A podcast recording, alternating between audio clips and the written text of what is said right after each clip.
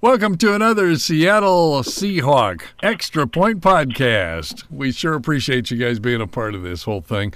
Without you, it just wouldn't be as fun. And we got some fun coming for you today. We're going to be talking about the game with the Panthers. It was a good win, happened in the very last moments of the game. Yeah, I tell you, that was a must win game against the Panthers when you think about it. You know, if we are head to head with the Panthers going into looking for a wild card berth, at least now we've got the upper hand. We go to six and five. There were a lot of takeaways from this game, so let's get right to it. If you were looking at the running game and thinking to yourself, you know, we really need to accentuate that running game, it seemed like when you took a look at the game, you were thinking to yourself, okay, well, where's the running game? Where's Chris Carson? What's going on here? Turns out it was pretty much an even split, although I think probably a couple, two or three more passes than runs in this game. But uh, Bo 50, your take on the game. Yeah, you know, it, it's time to call Chris Carson the lead back in the backfield and right. and stop doing this nonsense about back by committee. I love me some Mike Davis, but it's time to stop giving Rashad Penny the carries. Now we got a neat, nice kind of easy home stretch here coming up, which is fantastic. And I'm not saying don't give the kid any carries, especially in a little bit softer opponents and stuff like the 49ers and the Arizona Cardinals. But the Panthers, you kidding me? Four carries for an average of one yard a carry. And it's between the tackles where the kid hasn't shown any propensity to run well. So I, I don't know. That part blows my mind. Of course, I'm excited that we came out with a win. That at the end of the day makes all the 12s super stoked. And the fact that we did it you know, against the Panthers at the Panthers, that you know, that's saying something about these boys in Seattle. You know, they're just not ready to give up on any game ever, which is fantastic. It's always great to see the 12s and the chickens from Seattle always be competitive and not give up on any game ever, especially something as tough as that one in Carolina. But for crying out loud, can we stop doing that shit in the end of the game? Seriously. Well, particularly when you're playing against a tough opponent like that, and particularly when there was so much on the line. I mean, you know, you got to have the tiebreaker if you're going into a wild card berth. I mean, you know, we find ourselves at this point, and okay, you know, we got five losses, and we we would just have to deal with that. But uh, no, I'm with you, and and you know, penny between the tackles right now, that's just not working. So, you know, quit trying to put a square peg in a round hole. Wait until at some point you got that figured out. Yeah, but you know who is working is Chris Carson through Bingo. And if he needs a blow, Mike Davis is working between the tackles.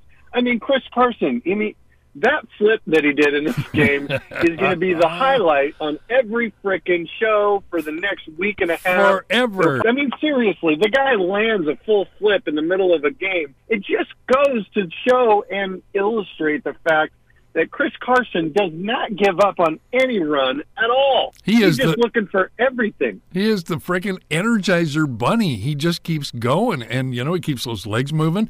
And a lot of times you see him. Okay, well he stopped. Another two yards. Another two yards.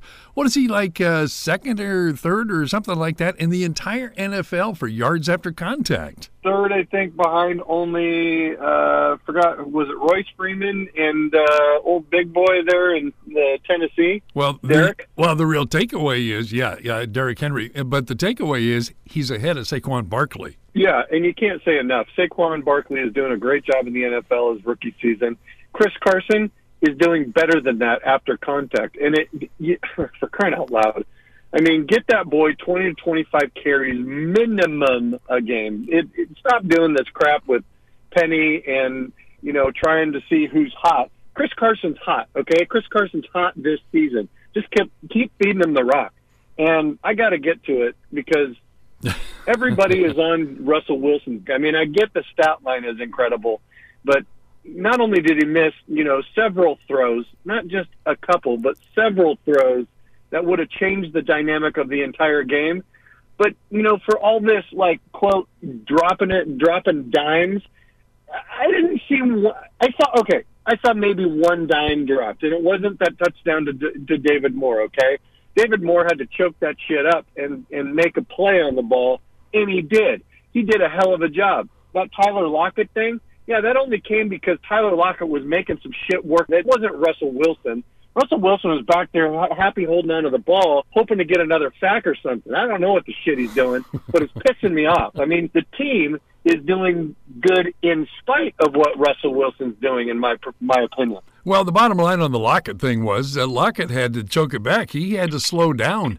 You know, I mean, if he if, if Wilson would have thrown it, uh, you know, like about two yards longer Lockett's one of the fastest guys on the field. He's going to get there, all right? That's, I think, the takeaway. And when you look at that and, and saying that Wilson dropped that right in where it needed to be, that wasn't the case. The case was that Lockett slowed down and made one hell of a grab. And once you start to look, you find yourself looking at the, you know, the where the ball's being thrown he missed a wide open Doug Baldwin in the end zone. I mean, Doug Baldwin couldn't have been more wide open. Everybody saw that, and you know, misses again. And there's several throws throughout the game that you know at receivers' feet, over the head of Vannett. I mean, just I mean, crap. I mean, seriously, crap. And I get it. Like he finishes the game with like a 123 passer rating, and everybody wants to jump up and down. But receivers are making plays in spite of where the ball is being thrown, not because of where the ball is being thrown. And I think that one of the things that really uh, speaks to that is is when you when you see the faces and the body language of the receivers, you see that there's some frustration going on out there. Yeah, especially in Doug Baldwin. I mean, you see Doug after he gets off off the turf and Russell Wilson throws way over his head. Doug does everything he can and still can't get that thing to come down in the end zone. Doug Baldwin got up hot with good reason, man, because yeah, there was a bunch of throws that Russell Wilson that could have changed the game. There was, a, you know, a you know, a rollout where Russell's looking deep and you know the intermediate is wide open, and a constant barrage of crap like that where you could get the game considerably, the pace going considerably better, and not have to do this bullshit in the final two minutes of the game where everybody's dick is in their throat and you know they can't you know breathe right because we're busy saying prayers trying to win a game. We don't need to do that, man. We, the offense was doing enough as a team.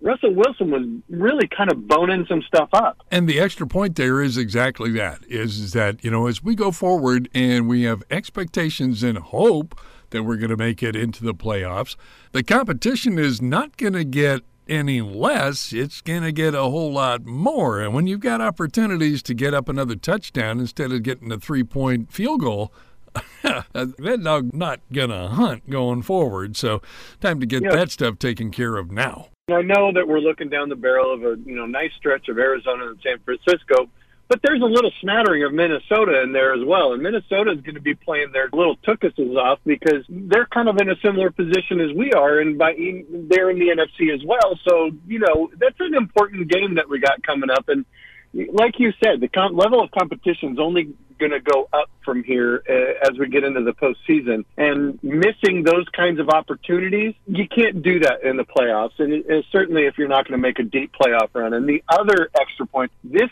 all all this whole conversation, I guess, major frustration for me on the Russell Wilson front is that he's in a contract negotiation year, and everybody knows what he's going to come looking for.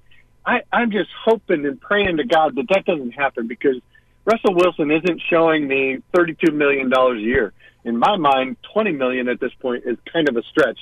And then everybody's going to point at the stats and everything, but the feel for it on the field test is just not there for me. Well, the offensive line did a great job for all the dancing around and looking for somebody to throw the ball to and looking off people who are wide open offensive line has really come to play. And a point that you made recently was that all of that Valderall that everybody was talking about early season about the offensive line was really just a bunch of garbage. And now all of a sudden the uh, conversation has changed considerably, not only with regard to that, but the defense, who, you know, at one point, uh, national media was saying the Legion of Whom and all of a sudden they're the ones that kind of pretty much kept us in this game this past week against the Panthers. That offensive line is playing really, really good team offensive line ball, and you can't say enough for those boys. I mean, they're opening up gigantic holes for running backs to run through.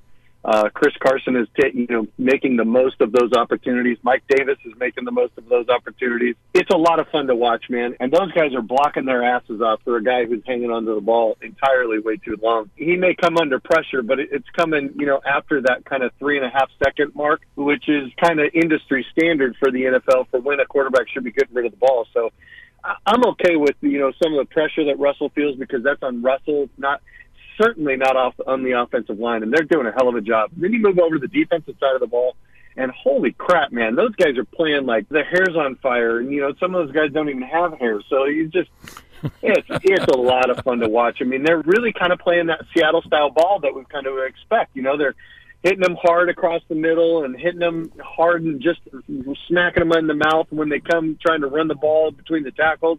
And then they really, really crank down once you get into that red zone. To have a team like the Panthers, you know, have to settle for field goals and not convert on fourth down deep in the red zone, ah, man, that was great stuff to watch. Talk about McCaffrey because I think, you know, uh, number one, McCaffrey, heck of a ball player, but giving up so many yards on the ground.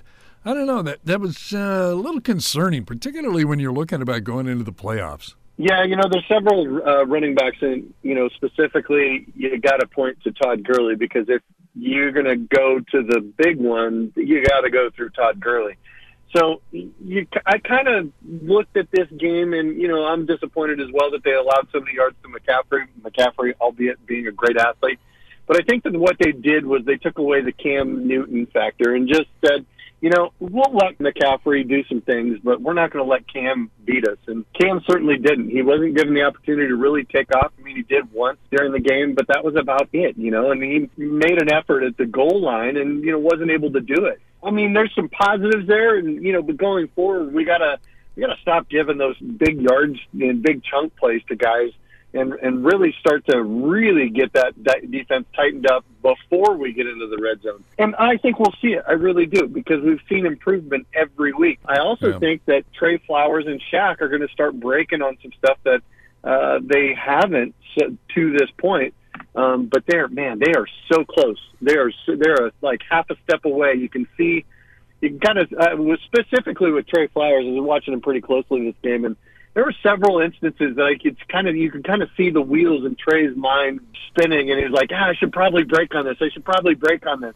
And by the time he decided to, you know, the ball's out and it's too late. But I, I don't know, man. I think he's probably two games away from getting himself a nice, a real nice break on the ball and getting getting himself a pick. And to a point that you made before, you know, some of the breaks on the ball that we saw in years past were because guys had confidence in what was behind them and I think that as uh, Tre and Shaq begin to get more confidence in McDougald behind them, they'll take advantage of those and make that break on the ball to try and get the pick. Yeah, you know, really, really got to be confident with McDougald and the backside, but you know, also it, it, we're getting to that point in the season where I, I fully believe it's time for the Seattle Seahawks to make the change with Shaquem Griffin uh, Queen needs to be moved into that backside of that defense and, you know, really start to turn into that Kam Chancellor going forward because Tedric's been playing solid for us, but we need something just a little bit more out of that position. And uh, I think he's on the roster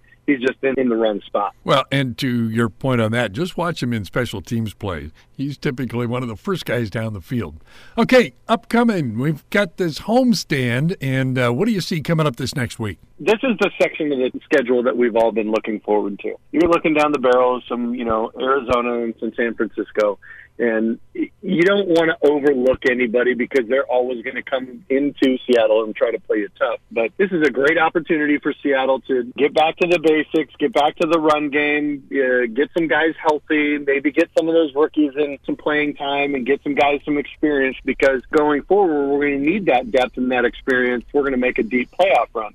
And that's what I think that Pete and John are really going to be looking at. And the coaching staff as a whole, trying to get those guys some experience. So when we do make that wild card spot, you know, we can really push everybody hard. And, you know, if somebody's got to come out to take a blower because they got nicked up, you know, we don't lose a step. So I think it's easy to look at a single game and say, yeah, Arizona, you know, David Johnson, and I don't even know what's going on in San Francisco anymore. And I mean, that that is an injury riddled domestic violence smattering. And did you see that Roquan Smith got arrested for the domestic violence and, you know, booted from the team? I mean, that guy's a first round draft pick. That they were planning on building a defense around that. So you know, there's some significant problems happening in the couple of teams that we're going to be playing quite a bit over the next few weeks. So I wouldn't want to say that I'm overlooking them, but they're soft opponents to me in my mind. So looking forward to being able to get a couple W's and get some guys healthy and get some good experience. So it'll be a lot of fun to watch what they do. Well, here's what we've got coming up. We've got San Francisco next, then the Minnesota Vikings, then the uh, San Francisco 49ers in San Francisco. And then uh, back home again for the Kansas City Chiefs, and uh, we uh, wrap things up with the Arizona Cardinals back in Seattle. So when you look at that, what you think to yourself is, okay, we can probably clean up San Francisco, whether it's at home or in San Francisco. Minnesota's going to be a little bit of a tough one. It is Monday Night Football, and it is in Seattle. So now you got some crazy 12s on Monday Night Football. That should be a really good one. Kansas City, you know, after that Kansas City and LA Rams game, I don't know. I'll give it to you. Mahomes is kind of scary, but I think it looks like something the Seattle Seahawks can take care of.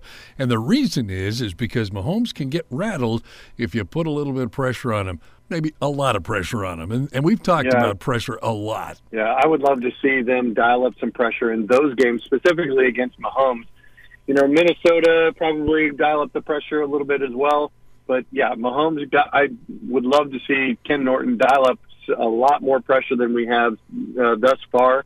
Uh, really put some pressure and crank that win out. That would be a good one. The other thing is that Seattle needs to do. You need to do what we've been talking about and what we've been jumping up on stumps about. Run the ball. Back, yeah, run the damn ball and keep Mahomes off the field. I mean, that is the number one scoring offense in the NFL, or number two, right behind LA. And there's a reason why you don't want them on the field because they score a lot of freaking points. Let's just keep them off the field let's just run it down their throat. This is the official podcast of the Seattle SeattleHawkTalk.com website, Seattle Hawk Talk Extra Point Podcast. Thanks for joining us.